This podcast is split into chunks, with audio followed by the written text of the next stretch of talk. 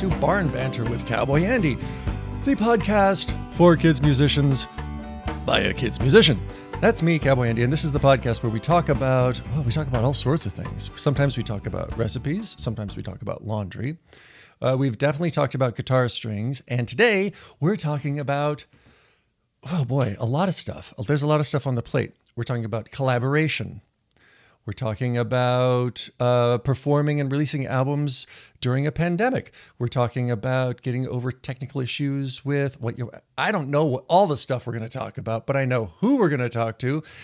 We're going to talk to Brady Rymer and David Gibb, who just released a new album, Songs Across the Pond, which starts to kind of cover all the things I've already said. And so, welcome to the barn, boys. How you doing? Doing well. Hello. Hi, Cowboy Andy. hey, how you doing? Good. It's good to be here. Yeah. Okay, so right now we can kind of vote we can we can hear through our aud- uh, auditory senses the difference between our two guests. Brady, you're in New Jersey, right? Uh, New York, Long Island, New York. You are- okay. See, I'm from Montana, so to me they're they're all kind of the same over there. Oh, you get in trouble. I can say that because we're 2,000 miles apart. Yeah. And David, you are not in the. Are you in the U.S. right now? or Are you home? No, no, no, no. I'm I'm I'm in the UK, so I'm in uh, Oxfordshire, which is about well, it's, it's the county that Oxford is in, which most people in the US will have heard of. So I, I live about half an hour from Oxford, but I live in a town uh, out in, in Oxfordshire called Banbury because nobody can afford to live in Oxford it's so so so crazy expensive. So yeah. So, uh, for people who are not familiar with um, the map, like we know New York, New Jersey, if you're in the US, you know basically where that is. Where are you physically located then on the map when it comes to the UK? So if you think that London is sort of the south of the country, then you want to kind of go an hour and a half north, and then you'll get to Oxfordshire. Uh, and I live on the very edge, the northern edge of Oxfordshire. So you drive 10 minutes kind of north out of the county, and then you're in the Midlands officially rather than the north. Sorry, rather than the south. And in England, uh, it's there's a, I mean, like every country, but there's a, definitely a kind of north south divide. And then there's the Midlands, which sort of sits in the middle, somewhere in between. And I, I grew up in the Midlands, so I, I like I like living still quite near the Midlands, and I'm not part of the South. You know. Oh, are you are you familiar with the US? Have you been to the US a bit? I've been to New York. I had I spent two weeks in New York, and I went over to Washington when I was there. And then I've also been to Florida. and I've done the theme parks, so uh, kind of like sort of a sprinkling, a very, very, very light sprinkling. I mean, I'll be honest with you. I have absolutely like sod all idea where, where Montana is. Like I've heard of it. I've, I've heard of Hannah, Montana. That's all I can do. Like I just like. Okay, so you're just getting back at me for the Jersey, New York joke. Clearly, that Hannah Montana thing. That okay, fair enough. Good. I know how this is going to go. Okay. was she from Montana, or is that just convenient because it rhymed with Hannah? You know, Uh, I think it was just convenient because it rhymed with Montana. Yeah. No, I don't think. She, I don't know. She's even been in Montana ever. Yeah. It could have been like Hannah, Louisiana. That would have worked. You know, Hannah, Alabama. That would have worked. just yeah, they, they could have done all sorts. Oh well. Yeah, yeah. No, Montana's up. It's in the top. We're right next to Canada. We're the fourth largest state. We have like less, almost. We have a million people living here, and so it's just huge, like spans. Okay. Yeah. So that's where we are. You should come. You should both come. It'd be fun. Yeah. But let's talk about. Um, so, uh, what I was curious about with you guys specifically was there's there's this whole uh, pandemic thing that's going on and releasing the album, and that's that's a pain in the butt for everybody, and especially if you work on a project for a while like you guys have. But what I was curious about is when I did some research, I went to your website and I saw this really cute thing on Brady's website about um, you know the five steps to putting together an album. and I thought maybe we could start with that because steps two and steps four, I thought were really cool. And step two, as a, for people who haven't been to the website yet, and you should go because it's got a great website, is uh, book a tour together. Now you two, you two have known each other for a while, yes? like three years, sort of. Not a long while at all. There's a, a lot has happened in a short amount of time, actually, and um, which is fantastic. So I think you emailed me initially. Or is it was it uh, 2017 or 18, David? Seven, it, 17, I think, because Yeah. it was when I was recording Climb That Tree, my, my second record. So it would have been like maybe in the sort of February, March of that year. And then Yeah. the album came out in the autumn of that year, or the fall, as you guys would call it.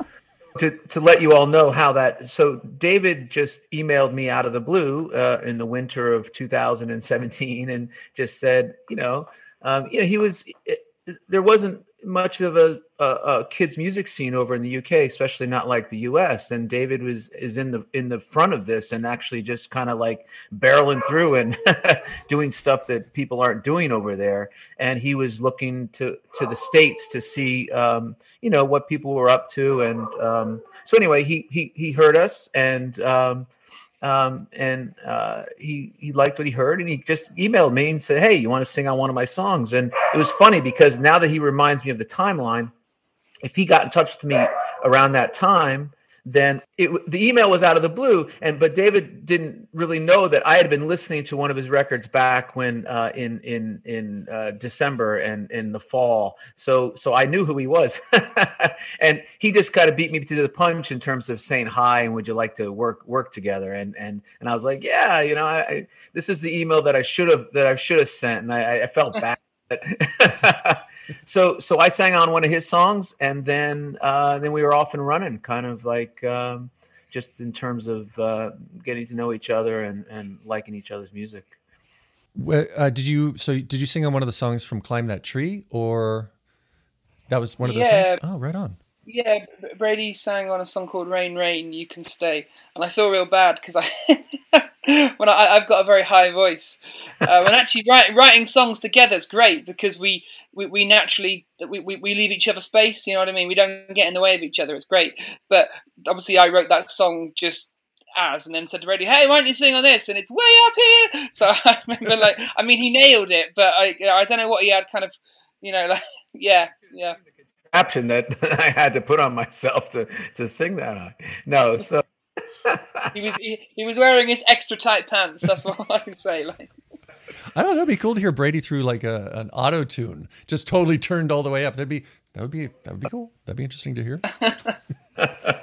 so you guys started you guys started to collaborate together. You made that initial introduction, became uh, friends, worked on a song, so you kind of had a feel for each other, how you worked. Because I think there's all these different levels of what takes to be successful in collaboration. You know, vision, but also then production and just how you how you you know work together all the way through the mix. What uh, when you first two uh, started to get to know each other, how did that that business relationship feel from a create on the creative side for you two? well, I mean, from from my point of view, there was there was two things. One is I think we had done before we really started talking about a record. We had done this tour, um, so I think that you know that there was a lot of trust that, that Brady put in me, and, and which I was very sort of grateful for him doing so because actually, you know, we, we flew him out, we got him a work permit, you know, we had to think about merch splits, we obviously had to split the fees for the tour, you know, and I'll tell you what, I, I never thought it'd be so hard to send like a couple of thousand quid over to America, but Jesus, like it turned out to be a really complicated thing to do. I was like, I'm just gonna get get some money out, change it, and post it to the guy at this rate.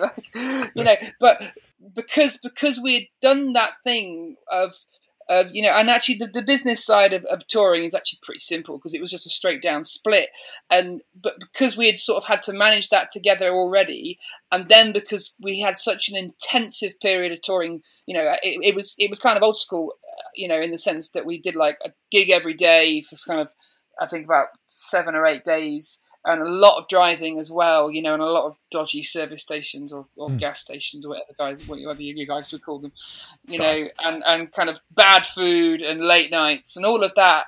I think it, it meant that when it came to do the record and to have those business conversations, they kind of almost didn't need to be had because I think it was kind of obvious. Well, we're going to split everything 50-50 and and we'd already sort of knew that we already had people that we worked with on both sides of the pond as well. So we it's been really nice actually to bring those together and introduce them. So it you know, um, and, and, and, and unless Brady's like about to file a lawsuit he hasn't told me about. I think I think it's all it's all it was all pretty easy going, really. I agree. Yeah, it was real. Uh, just uh, kind of all the little pieces fell into place. I mean, what David's not really saying though is that he and Ellie. Uh, um, his his his company over there, who, who he, he, does things with, they put together this whole tour. Um, so, and it was a really fantastic tour. In, in, in they, they have a time over there. What, what's it called? What's the holiday, David? Called where uh, the, half term. It's half term. So the whole all the UK has two weeks off.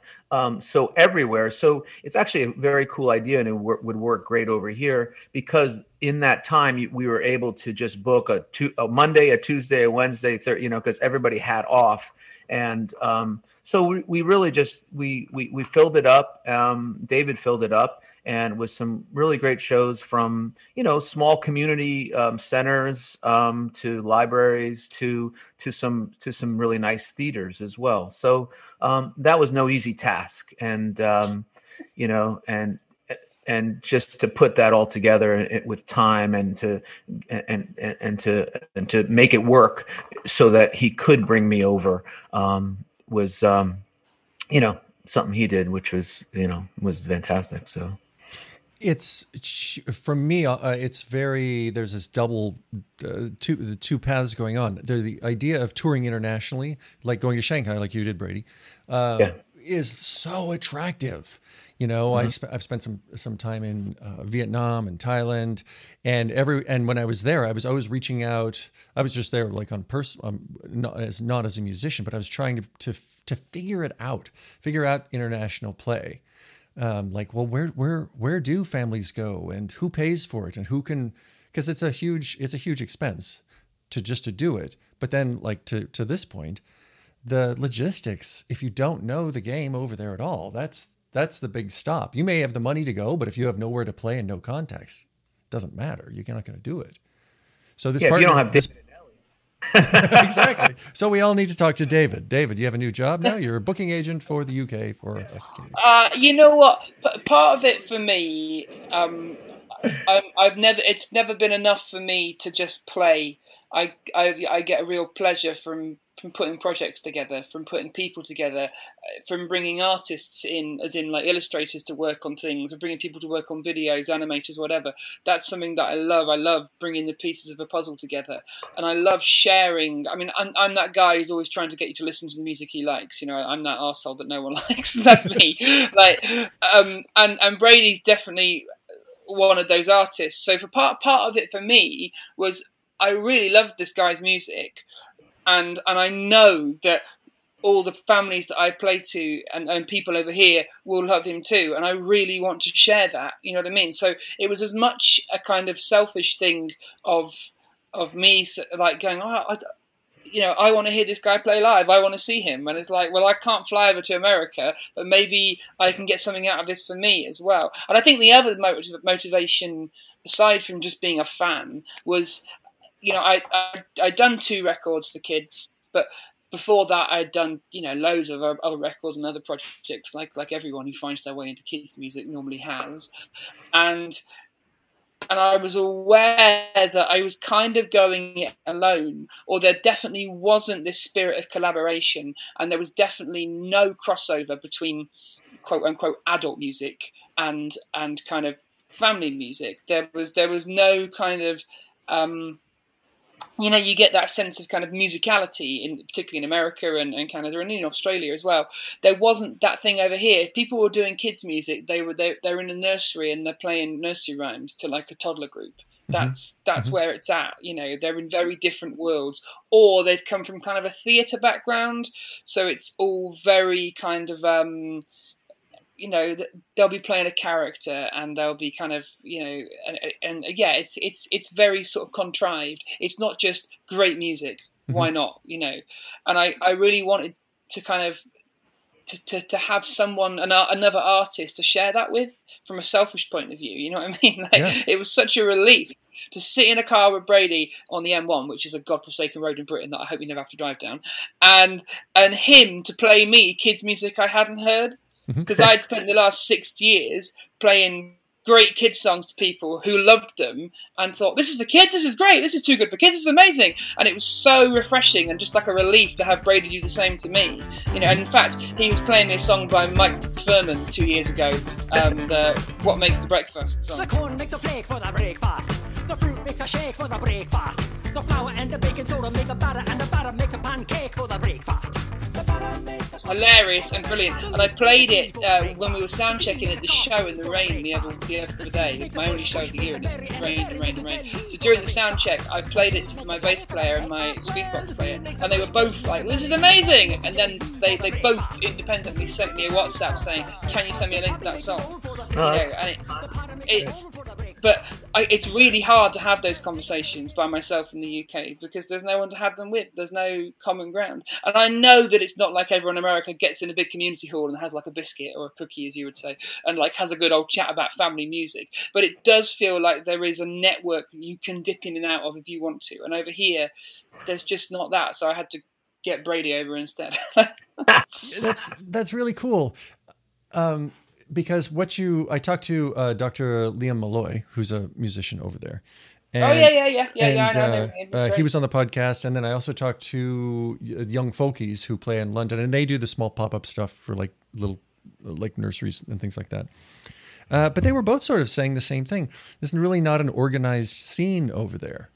And your comment about like Mike Furman, that's what I encountered when I entered the kid scene over here too was when I finally because it's like, well, I wonder if anybody else is doing this, and you know, suddenly there's a Sirius XM radio.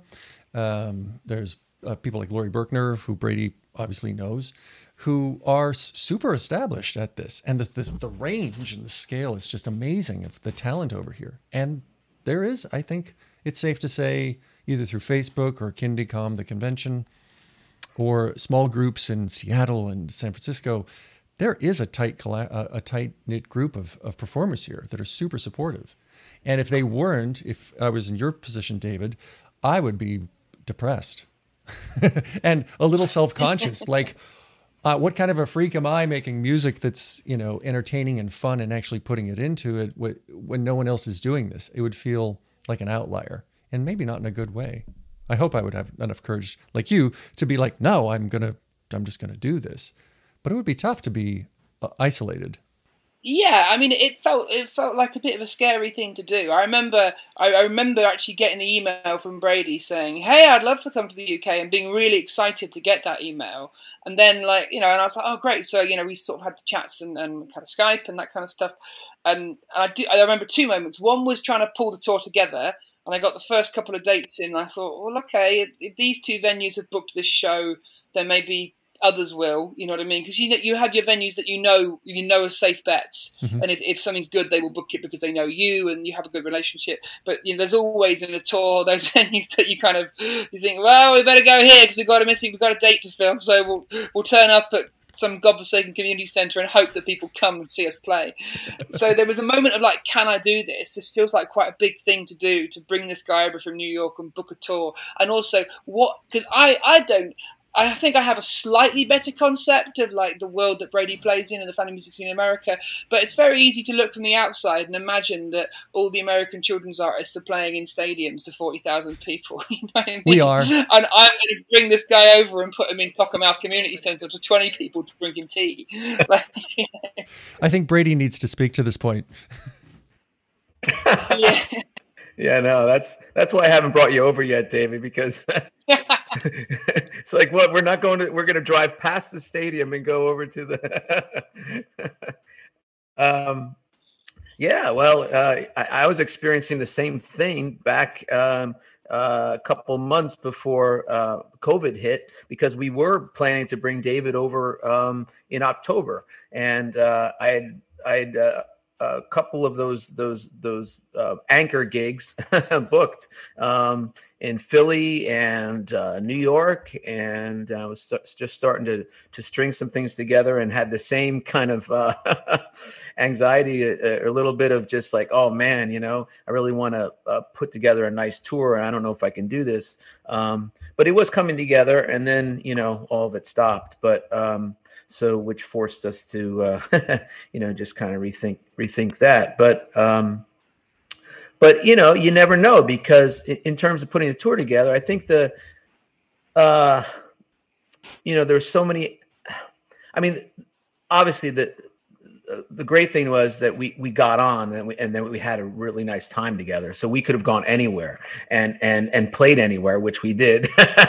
and, a good time. And then and and, and from a booking standpoint you never know which ones um, are going to be great and not because something that maybe looks really great like wow this is a theater and this has so and so and so could be great and it was. But but the little gig in the in the in the uh, you know the lake district that's that takes a little extra time to get to that's a little smaller and it turns out to be a little community center actually had the whole town out and they were all sitting on chairs and we were all having tea and and whatever and it turned out to be the most satisfying gig of the tour pretty much or, or very close to it because of the connection.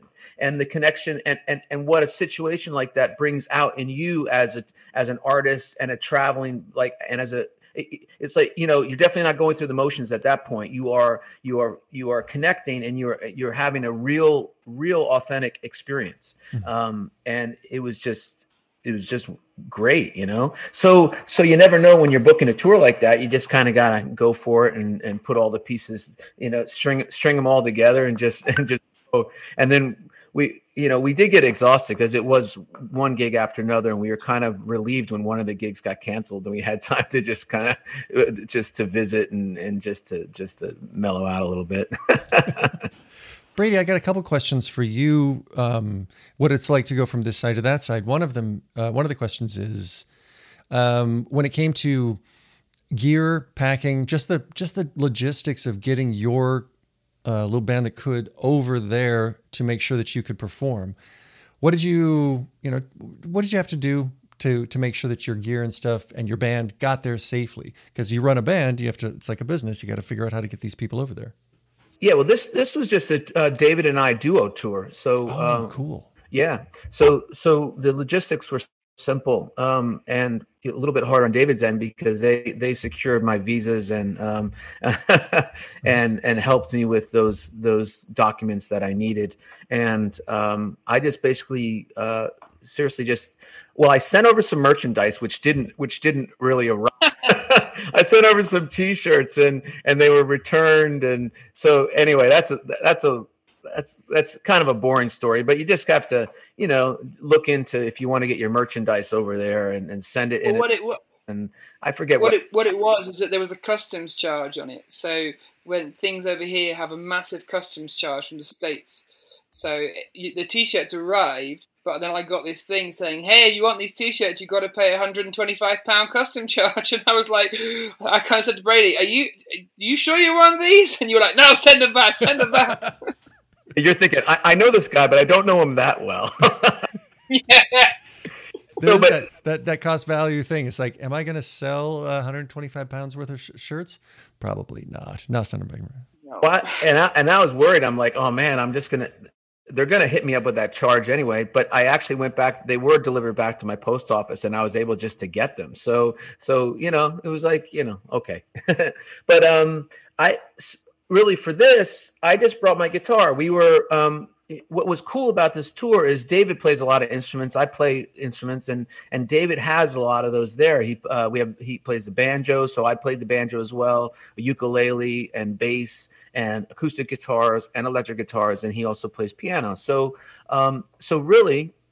I mean, all I had to bring was my acoustic guitar, which I just, um, which I, you know, I'm just familiar with and always travel with. Um, I was going to bring a bass, but he had that too. So so this tour, um, this was really really simple in that sense, and um, and um, you know also made it uh, enjoyable in that um, there was enough to think about and to kind of you know um, logistics to to to manage and and just having two of us get on the stage was really really um, once again forced us to really connect and and and and that's maybe in hindsight just like a nice thing to you know I don't know if it's advice to anybody, but if you do have this opportunity, it was just really nice just to uh, just to have it as as as as two of us, and and and we really um, get get a lot out of the experience that way, you know. Mm-hmm. So the follow up to that is, what did you notice any it's kind of an it's, it's, it's intangible thing. But is there a difference between the crowds and the reception that you received from the Yeah. kids and from the parents that you'd say, you know, or you didn't expect it, or maybe Yeah. if you were to do this again, you'd be like, now knowing this, I would do my performance differently. Was there a difference? Yeah. Well, I wouldn't do my performance differently, but and there's a couple things that come to mind. One is, um, I mean, over here in the states, definitely like from the get go, a, a lot of the bands. I don't want to. I don't want to do any kind of stereotyping, but you know, kids are looking to get active, and parents want their kids to get active and jump up, and there is a lot of energy that comes from um, the. Especially if it's if you're a band that's saying that you're playing rock and music for kids, you know, I mean that's what it is. So so I think the first song of our set was my song Jump Up, which I just like, you know, it's always in my set here and it just gets people on their feet, kind of breaks the ice and lets us all get a little energy out. And I remember after the very first little gig that David and I did, one of David's friends says, "You know that that that so, that first song that you sang Jump Up, you, you you know you're singing for an English audience and you're asking a lot of us very reserved people to to like get up and do this." And, but he was kind of joking because the the kids were up and they were loving it. And so that was one thing that I thought was funny. And then the other thing, I have this other song where um, it's called "Keep Up with You," and it's about how the parents are just trying to keep up with the energy of the kids. And at the last verse is about mom being in the ba- bath and finally having time to relax, and she's having a glass of wine, and that's like that's like the punchline. And then, but but nobody's laughing, right? And I'm like, oh man. And I was thinking about that. I'm like, this is going to be and I was almost having a little like I kept on saying to David, "Is this going to be good? Is this is this song going to be good?" He's like, "Yeah, I'll be great." And so so that was one I was kind of worried about. And then I, and I'm thinking to myself, I, I think I played it twice. We played it twice or three times, and it got kind of just a, a, a, a- a lukewarm response. And then David's um, a friend of uh, or Ellie's his his friend Ellie, her mom said you need to change the wine to a G and T, and I'm like, what's a G and T? She's like a gin and tonic. so thank you. So I changed it, and then it's like, whoa, everybody's laughing. so. So yeah, I mean, you know, w- when you're in a place, you pick up on the culture and you and you change some things around, you know, and you have fun with it, and you you do it all just to communicate, you know. So there you go. See that sort of a translation. That's that's golden. You know, it's gonna shift every everything from you know burgers and fries to fish and chips. Do you guys even fish? Do you guys even still eat fish and chips over there? Is that a thing still? Oh, yeah, like yeah, massive. Yeah, it's oh, very much Okay, a good. big thing. Yeah, in fact, in fact, when, when Brady came over to do some tracking for the record in January, we had fish and chips on the drive home.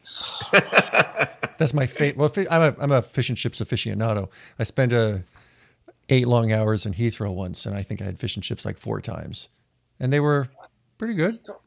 Fish and chips in Heathrow. Yeah, not good. Probably not. That sounds just yeah, yeah. So I mean, like any any food in Heathrow doesn't sound great, but yeah. I, when that that community center gig I was talking about, that was in a town called Cockermouth, and uh, and we were we it was just the four of us, me and Bridget, my wife, and David and Ellie, and and and it was just a really nice gig. But afterwards, we were hungry, and the guy sent us to this little fish and chips joint, and I tell you, that was the best fish and chips that I've ever had. So, but I'm an Arthur Treacher's guy, so I, I really can't tell you. it's another reason that I've got to get over there. Besides uh, the fact that I've always wanted to spend more time there, is just for the just for the food. But David, you did a perfect segue there, because number four on the list is the record and mix. So you guys had this uh, this burgeoning friendship that you established, found that you could be uh, that you could collate your music thoughts together enough that you could put together this tour. You get through that part, which traveling with somebody is always the make or break for a friendship or any kind of a relationship. But then during this process, you're also, I think, uh, you, you were starting to write and sort of organize your thoughts for an album. How did how did that transition then to oh let's do this and that? well, I think it. I think both Brady and I are songwriters, and I, and what really attracted me to Brady's music was uh, he's he's you know he's his his he's got a very open, warm personality, and that comes through in his songs. His songs invite you in to listen, and I think you know I, I grew up on on the the classics like the Beatles and the Stones and Bob Dylan and Bruce Springsteen and Fleetwood Mac and Brady's songwriting is so kind of um, reminiscent of that stuff too. You know, it, it's it's kind of classic songwriting, rock and roll. You know, and and I think for me, we we've got a very similar ear you know we like very similar stuff you know and we've our musical tastes are very complementary. We shared a lot of music on the road. So inevitably when we were start when we were rehearsing songs or like you know the, in the morning when we're staying in you know the airbnb and having breakfast and maybe one of us gets the guitar out just to you know check strings or whatever and starts twiddling away we inevitably started kind of writing some little bits or you know just just kind of mucking about on something and and then someone says, "Oh, that sounds nice. What's that?" And you go, oh, "I don't know." And then you and then you kind of start this process. So it felt like kind of naturally by the end of that tour, a we had such a good time that it was like, "Well, I don't want to." You know, there's there's more to this story. There's definitely more to this story. You know, um, B, it felt like there were enough little nuggets that had sprung up during sound checks and during kind of little opportunities to play together that there clearly could be something really great here. So I don't I don't really remember a kind of a kind of set conversation where we said, "Right, Brady, are we going to do an album?" It just kind of yeah, you know, it just kind of happened, and we said, "Well, okay, well, that's because Brady sent me some. Or he, he he's very very organised. I'm a bit scattergun, as as he knows by now. Um, so he had um, recorded all these little bits we'd done and sound checks and everything, and he just like dumped this Google Drive of stuff, and and we sort of used that as the starting point. So. Um, rather annoyingly, I'm on Logic and Brady's on Pro Tools, which is a bit like you know that, that that's that's a pain.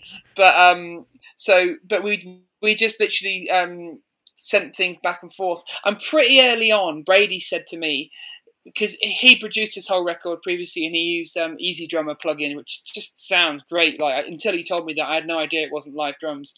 Um, but pretty early on, Brady said, "Let's let's treat these as demos. You know, let's use this as a writing process." So let's not worry about you know getting everything perfect and whatever. These are just demos, and that was a really smart thing to say because it meant that that, that we were able to play and muck around and, and you know chop bits out and, and add bits on and all that kind of stuff and be really quite um quite uh, uh, rough you know with the way we treated those those recordings and those those mixes and those parts um, which was which was really useful and I I think I'd never written like that before, but what was great about it is it made you slow down.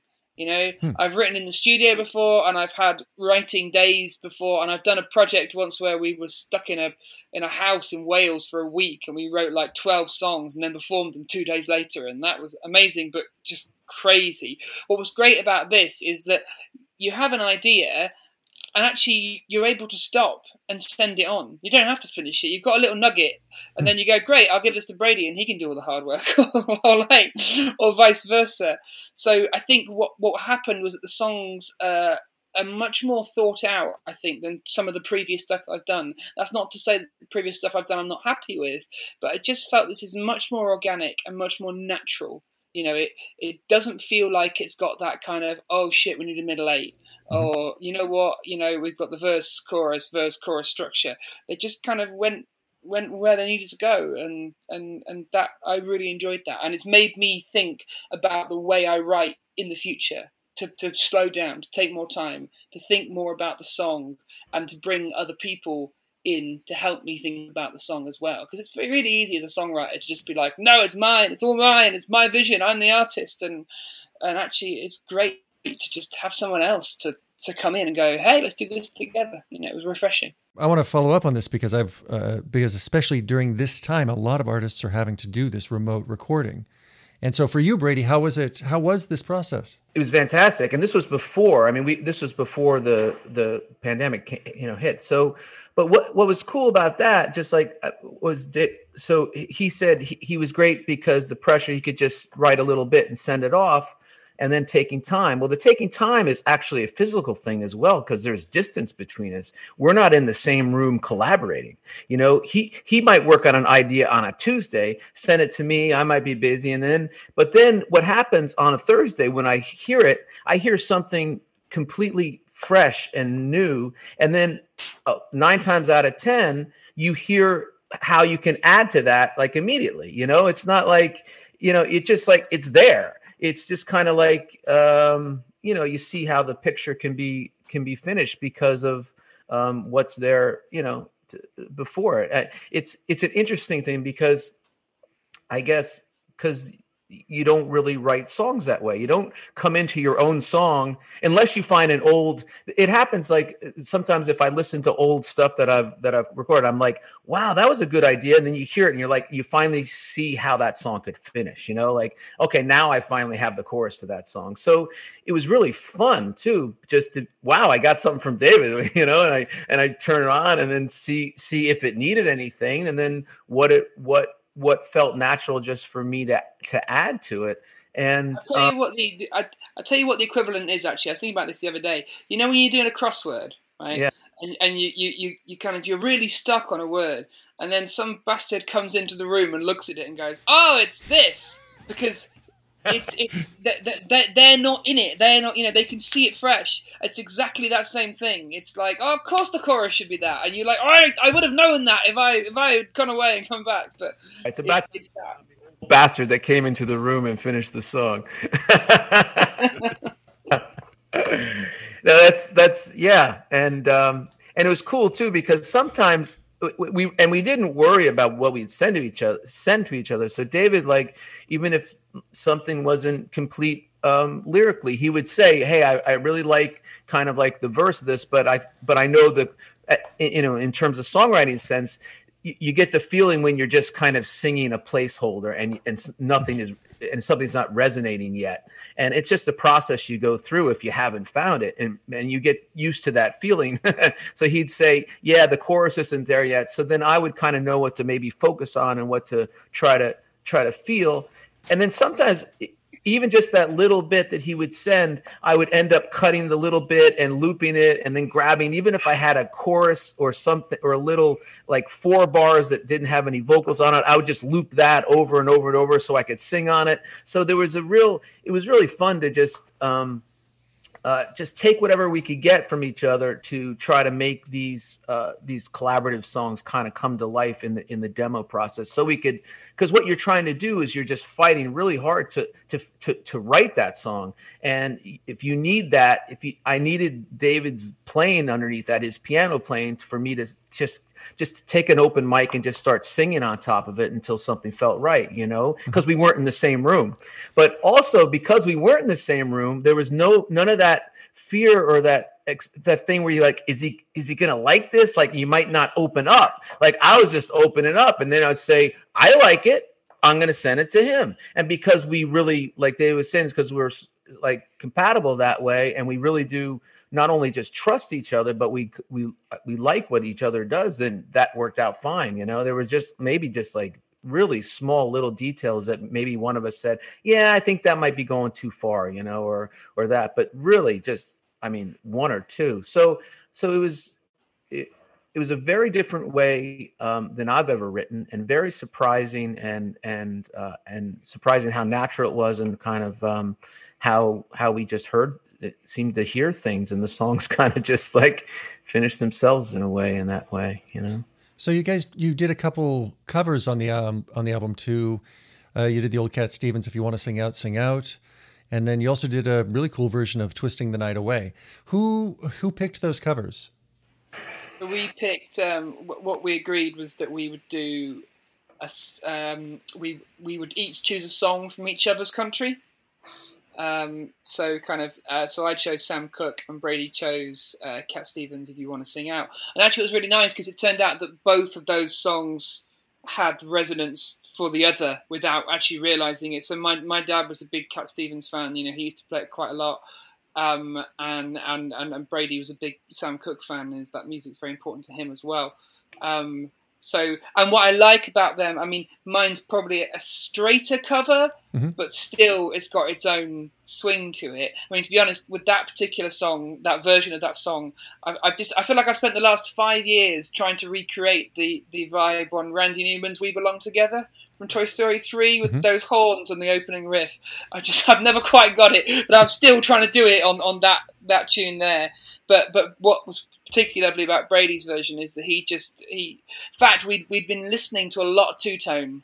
Um, uh, which obviously was massive in the UK in the 80s. It was sort of dominated.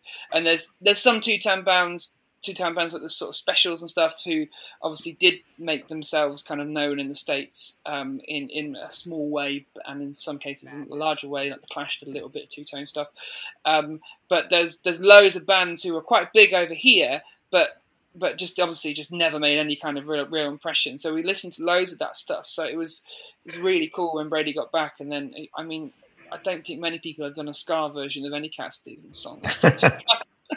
No, it was surprising to hear, and it was really cool. I was like, "Oh, okay, I love," because I like the fresh take on anything, and it's like, "Oh, that's it's neat." And the the funny thing was is that listening to the album, those songs fit perfectly with the theme. I mean, it just those that uh, the feel of it, just from uh, in the music and the energy, is those are perfect covers. They just flow flow with it as far as what your, um, I guess maybe what the intent of the album was.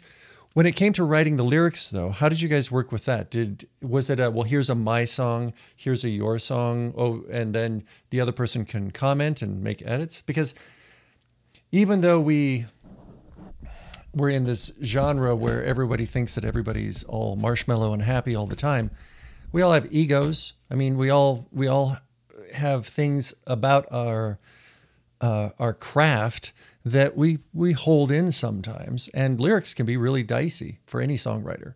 When you when you put one out there and you're like no but this is what I want to say it can be challenging to be challenged. So did you you talked a little bit about um, commenting on the other person's work how did that actually work in practice though and how would you suggest people who are trying to do this and especially not to gas too much here but during this time I'm trying to do an album now collaboratively, and it's tough. It's really hard for me to stick to it, to find the discipline to keep going back, to be like, oh, okay, now can I hear the bass line again, or or can you redo this? You know, it's like exhausting.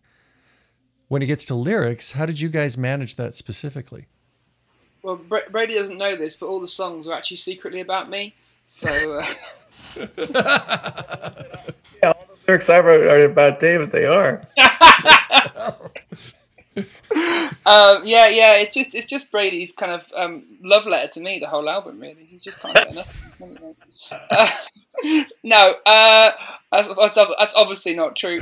I don't think there was any moment, and, and maybe if I worked with someone else in this way, I'd realise how incredibly lucky we are, Brady. But I don't think there was any moment where where we disagreed. You know, I you know I, I think there I think I think the other thing that was really, really useful is that we had four solid days in the studio together, and that meant that we got down the bass, drums, most of the guitars, and a lot of the keys. And, and that meant that we had a really solid foundation. So it meant that we were able to go and play with things like lyrics and that kind of stuff. But, But wait, I can't remember. But I think actually, uh, but I'll just disagree with that a little bit because I think at that point, David, the lyrics were written, and that is true. Yeah, you are right. Yeah, yeah, yeah. Like once again, we weren't like two songwriters sitting in one room going, "Oh, I have the first line, you have the next one." It, what it was was songs that had spots where each one would sing mostly. So, uh, so I never had a problem with anything that David wrote that he sang. Like he, you know, like let's say uh, a song like "Summertime Soul." Like he starts off with his verse and then um, sings a chorus, and then I come in with my verse. Like he then he intentionally left a hole for the second verse. I mean, that was another another kind of rule of the uh, un, unspoken rule of the game is that don't do too much on Mm. one song yourself yourself. Leave it's it's like this little game I've, I've played with my kids when we're sitting and waiting for our food in that time when you have to manage like these kids just can't sit there. So we, we on a piece of paper we draw we call drawing a monster where I'll just make one line and then I'll send pull it over to my my son Gus and then he and he's not allowed to do too much. You just do a little and then the next person does a little and a little and a little and then um because then you right i mean then it's a, a real real it takes a lot of the stress out actually, and it, and it makes for a real solid um, collaboration that way. But what, what was what, what was great about that as well is that the more we wrote together, the more we began to know where to leave the gaps. Right. So by about song three, because you know Brady played played bass in his band Good Homes for years, and I said this before in, in, in other places, but I'll say it again. He's a, such an instinctive bass player, and for me, I mean, I, I should in case my bass player Sean is listening to this. Sean is amazing and brilliant and fantastic, but he's not a songwriter. He's he's he's a musician. He's a brilliant musician, but he's not a songwriter. He's a good arranger. But what Brady brought was you know that kind of understanding of how a bass line works in a song. So pretty quickly, I just didn't touch the bass lines in any of the songs because like, well, that's Brady's bit. I know he'll do that really well. So once we began to understand where we should leave those gaps because we began to understand each other musically, which was really important for me. Well, and a right. huge relief. I mean, for me, being able to rely on a drummer, and I'm like, oh yeah, well, there's this part in the middle where I just kind of want this like da da da, like oh, I don't know, you know that song by Golden Earring, and he'll be like, yeah, let's just do it, and they do it. That's a huge relief for the song, and for songwriting, that's got to be massive. Which one of you writes choruses better, and which ones write verses better?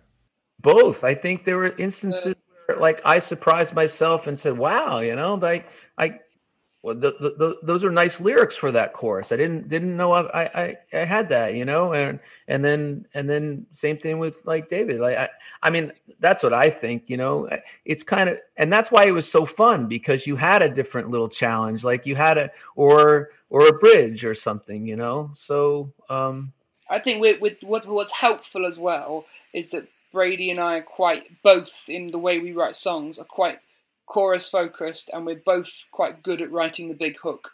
That's mm. something that we both do well, which which is good. You know what I mean? You know, we, we write we both. I mean, we, we write those kind of songs with the big hook, mm-hmm. and I mm-hmm. think that's probably why I was drawn to Brady's music because I'm, right. I'm for for an easy win. And know? even if we don't do it well, if you don't like it, we appreciate it and we want to because we we love a big good hook. well, it's the, it's the hard. But the problem is there, there's a difference between catchy and good, isn't there? I mean, ear candy and ear worm. Those are two different things. Yeah. You have to know the difference. um, yeah, yeah, yeah. I don't know. Yeah. You gave yourselves a little bit of an advantage in that too, with the content that you selected.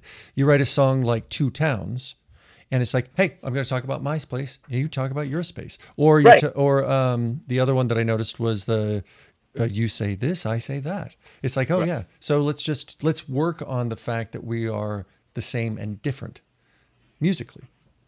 Yeah.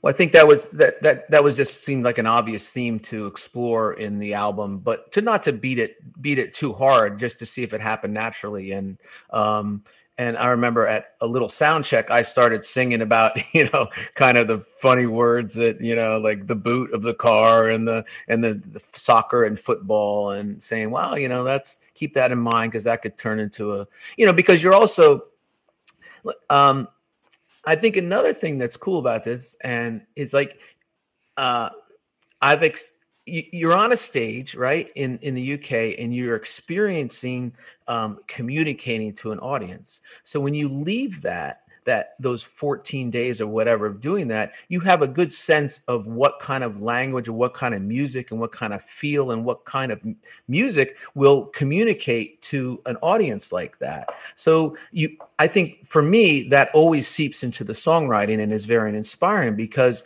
I'll want to come home and write 10 more songs that I know I could go back over there and play for this audience that I that because I have the feeling fresh that I know they're going to love. So I know they're going to love Two Towns where I talk about cucumber ice cream and David talks about Mr. Potato Head. And there's going to be a great intro to that song that he's going to say about about the US giving his town Mr. Potato Head. It's like and and then we talk about, you know, the courgette and the zucchini and and so so I think the the experience really kind of filtered down and and and and worked its way into into songs like like that.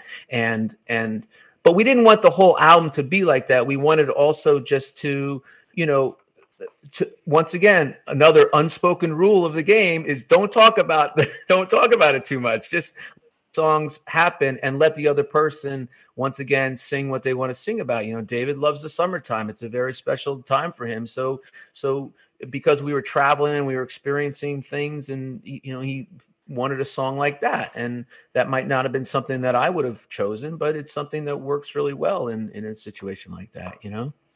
You just released the album and you had a at the end of uh, august i think it was august 30th you had this glorious hour long album release party live thing i, I watched it. And oh uh, you both were able to join, for, uh, maybe for just for a little bit, David, but uh, Brady, you you put it together with a few cameras. I mean, it was really cool the way that you launched this album. So, just to shift a little bit, uh, how are you guys doing now as far as promoting the album or planning the next thing? Um, when we're not really sure when the live gigs are going to open up. I know still on like your website, David. I saw that you had a, you were supposed to do that um, Hard Rock Cafe show in Philly in October, October 4 or something like that. And uh, but you mentioned earlier that that's off now. Yeah, I mean, I, I, I probably shouldn't say this, but I'll say it anyway. I mean, I, I really hate having to promote a record. You know, I, I love I love playing a record, and I and I love making a record, and I love the reaction you get when you share a record. But the that whole kind of promoting it, particularly these days in the kind of the kind of the vacuum of social media, and and I think that vacuum is is worse than ever during pandemic because that's where everyone's living out their lives. Um, is, is it's it's a tough experience, and it's really really hard not to feel like you're shouting, you know, into the void.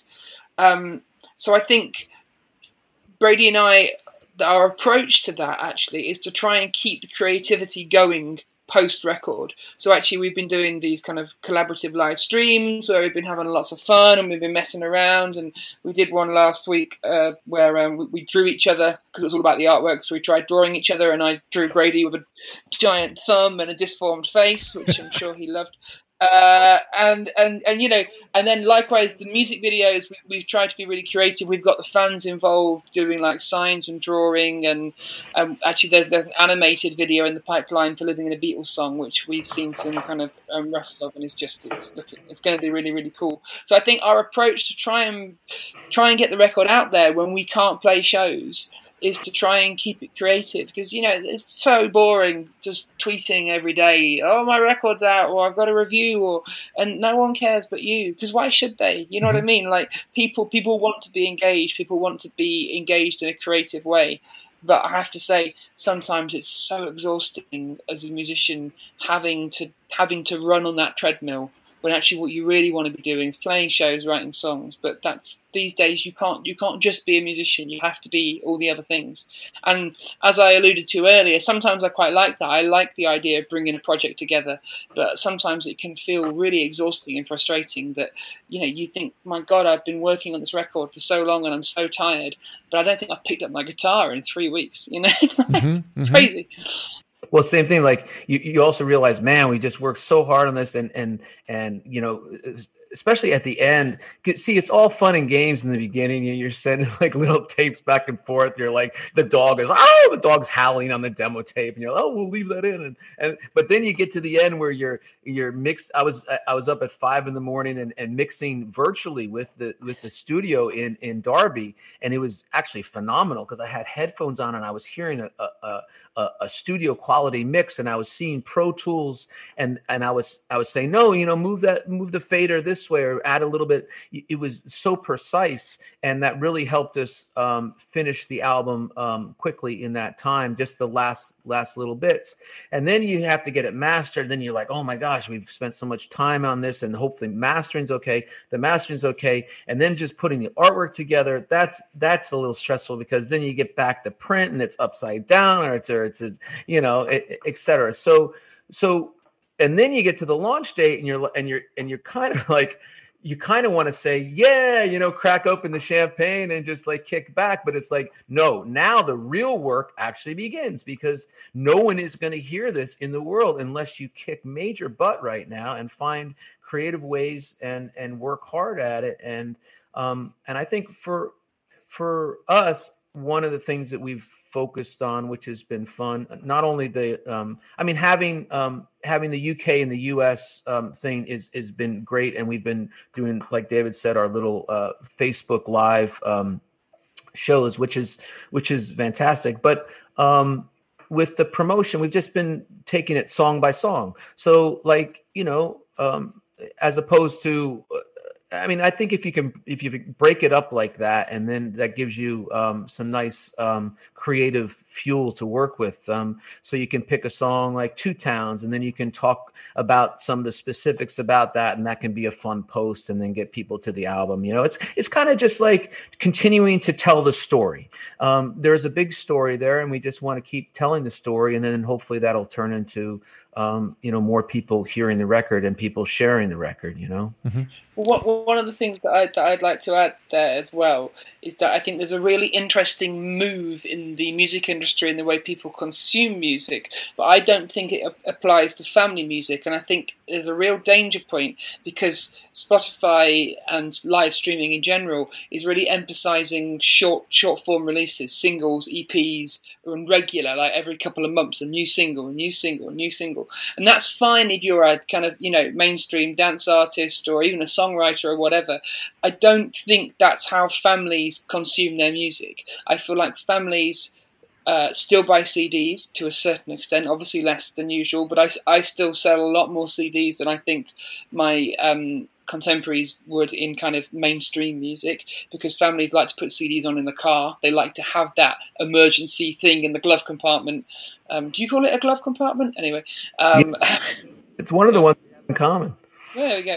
Um, you know that they can just whip out on a long journey and shove it in the CD player, and hey, that's forty-five minutes piece right there.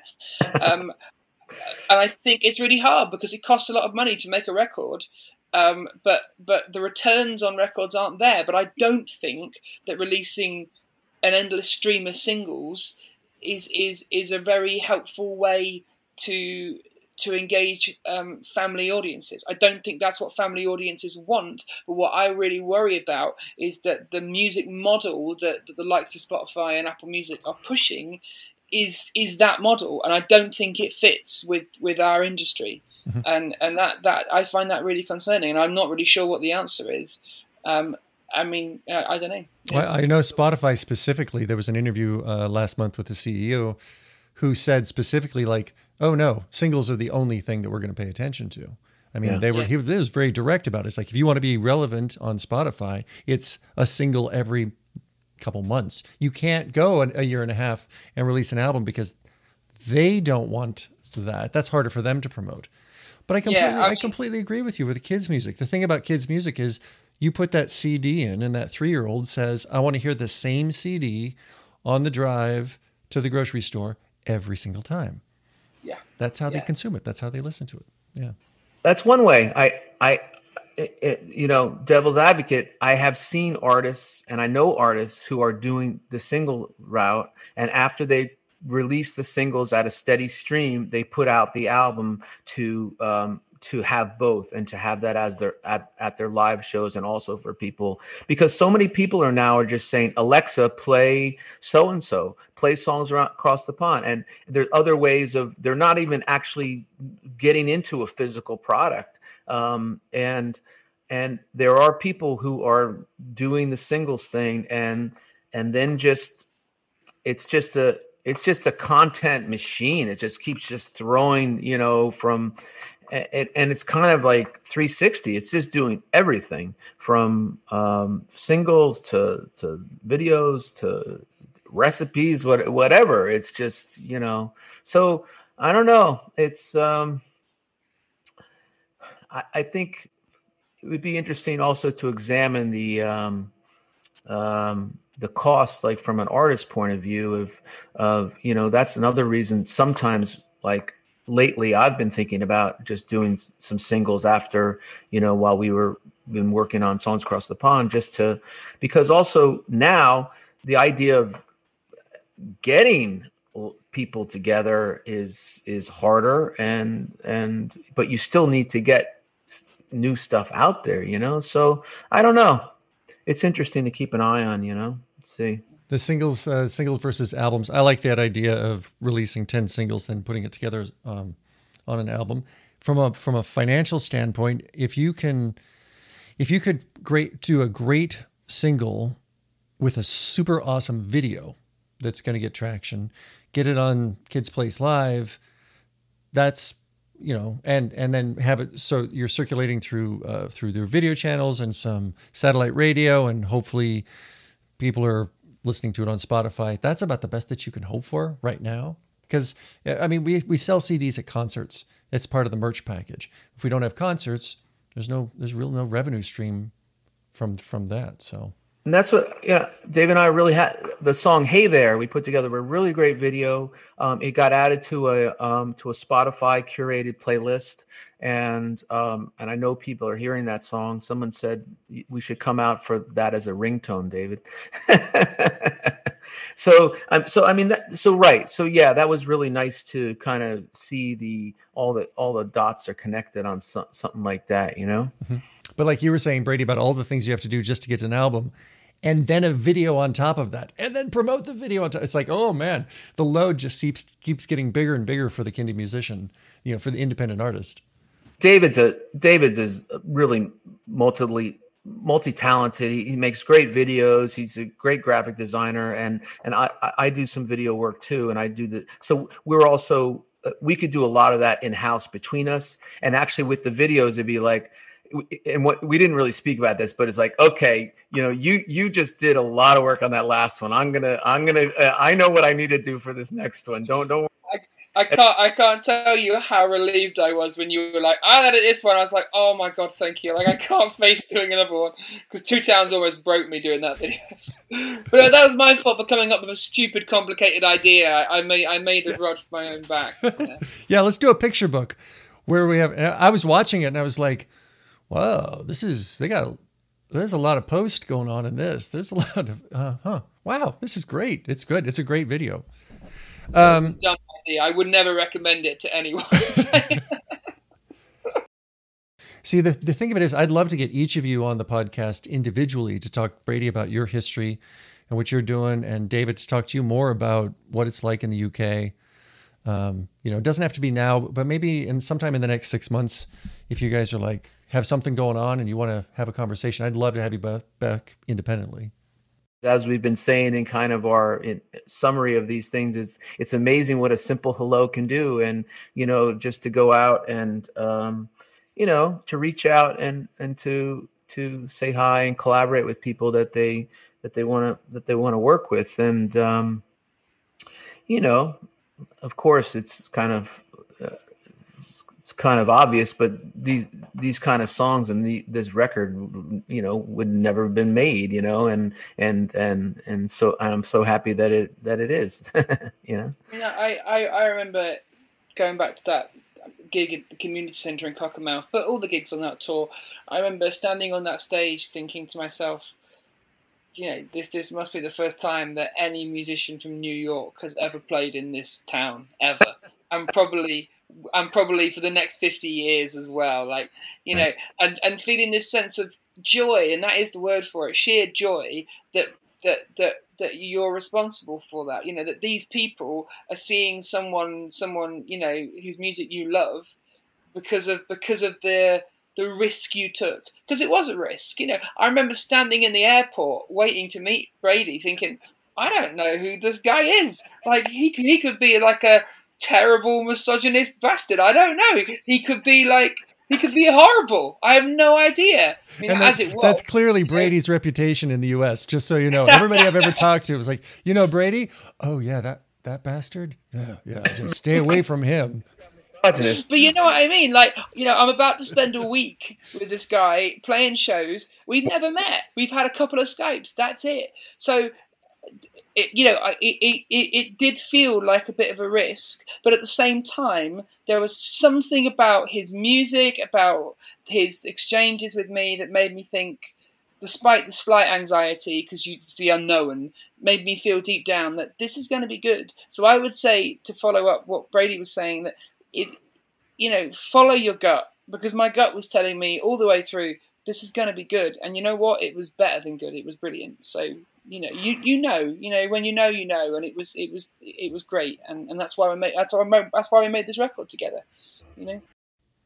Speaking of the record, which song do you think probably best represents your partnership and this this creative friendship? Well, uh, tra- would you say traveling, David? David, or So I, I want to hold your hand. No. um, sorry. Uh, Tripper. um, yeah, Traveling Dave is kind of fun uh, because it's very much uh, a, a song of a verse and a chorus. You know, it was it was written on the road and then finished sort of remotely. Um, and uh, it, it's got a little bit of a Graceland Paul Simon vibe to it in places. Um, it's yeah, it's nice, and it's also definitely a song that's written by both of us because neither of us can sing either part because it's either too low or too high.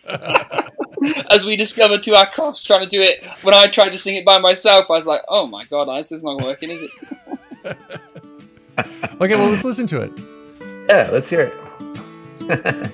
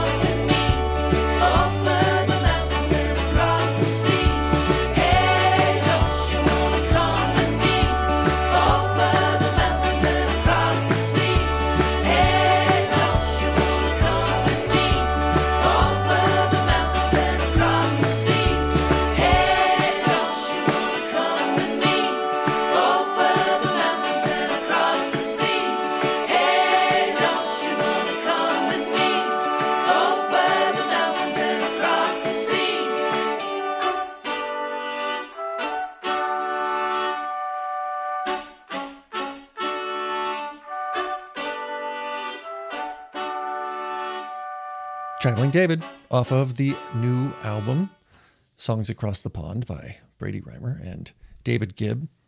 Same David, Traveling David, David? Yeah, Brady admitted to me the other day that it was going to be Giant David originally, and he changed it. And I was like, "What did it start off as like Big Fat David, and then went to Giant David, and then Traveling David?"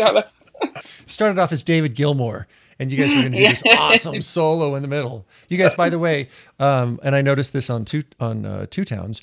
You're one playing a telly, one playing a strat. Uh, thanks for the video, David. The, uh, the the tones that you had playing those melodies together. You're both accomplished musicians, and the melody lines that you came up with that the, that that harmony that you put together as a guitarist who plays a strat and a telly. I was like, oh, and I was actually playing it for my son Gus, who uh, listened to it and he was like, oh yeah, this uh, it was a because we were listening to the song. He's like, oh, this is cute and we like this and this is fun. And then that guitar solo came in and we were like, oh, and Gus, who's nine, was like, oh, that's that's some pretty pretty good guitar. And we were both like, well, yeah. So I always like to throw uh, throw praise at chops when I hear him and that that that element you guys nailed very well. Praise is right there as my thing because David came up with that that whole guitar line in that song. And once again, it's like I I had the chord progression on the on the guitar, and I didn't know where that chord progression came from. It was a very different kind of chord progression. I think I was actually thinking that this might be cool for David and my song, and sent it over to him. And then he came back with that all all the that that that guitar melody, the counter melody that was just like wow and once again it's so surprising it's like no of course i would never hear something like that and then he added the harmony to it and so um so that was all that was all david um on, on I that. was, I, I was channeling my inner Lindsey Buckingham, um, but I think also I, I should give credit to um, Robin Rich from Snug Recording, who who um, produced the record with Brady and me, and they mixed the whole thing, and also they were really instrumental in uh, giving us the, the forum to work remotely. They really helped. But you know, they're um, they're two guys who I've worked with a few times, and they're just they're brilliant. But what so what's so good about them is that they've got the perfect balance of technical know-how and musical know-how.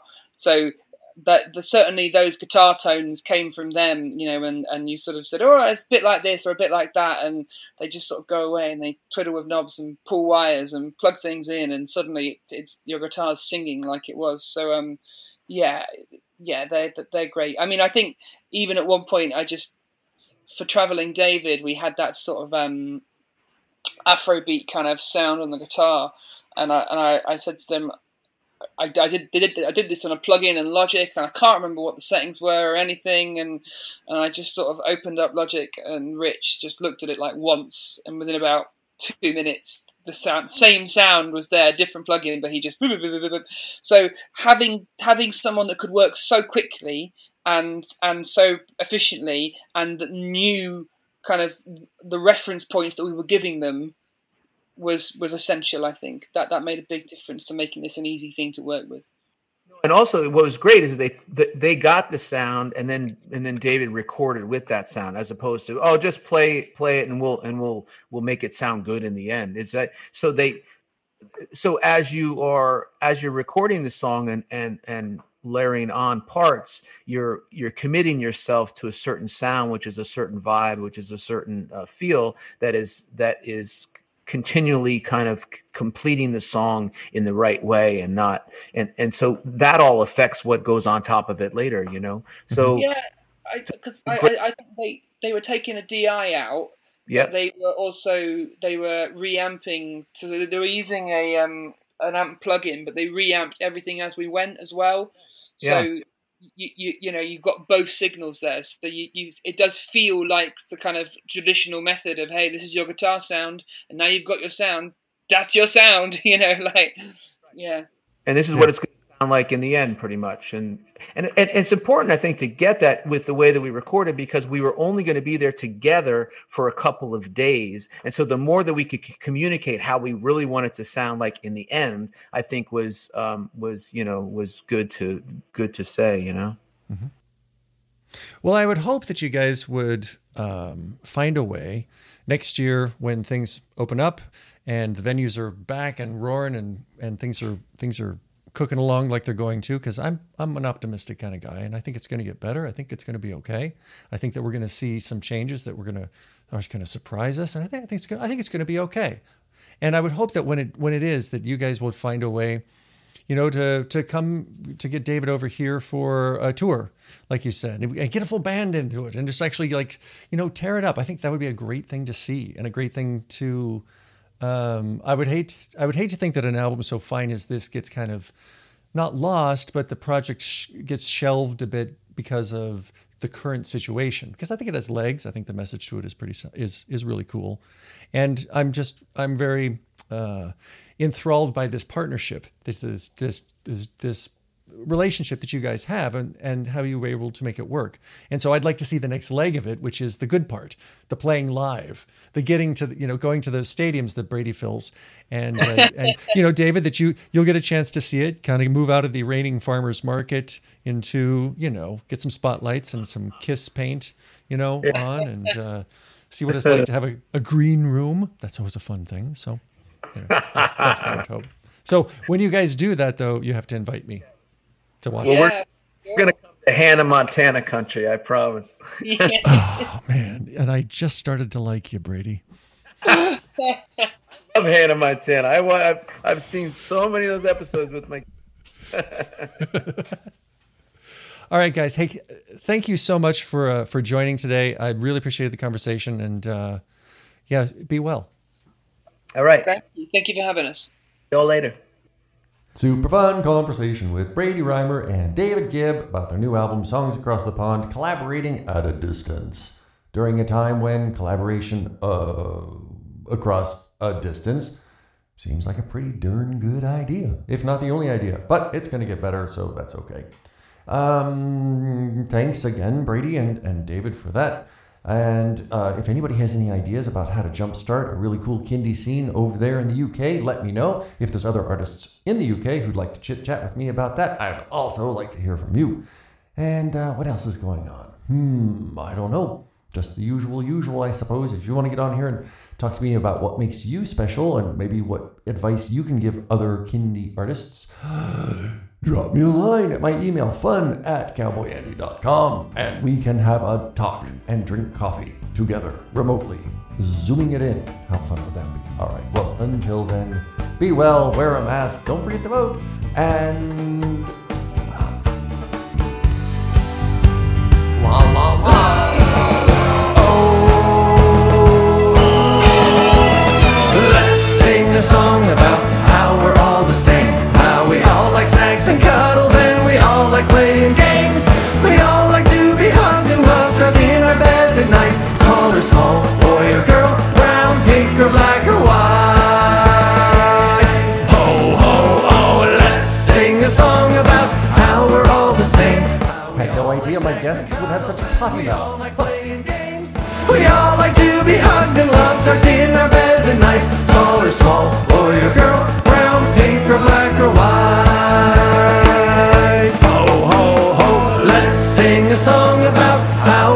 The same. How we all like snacks and cuddles, and we all like playing games.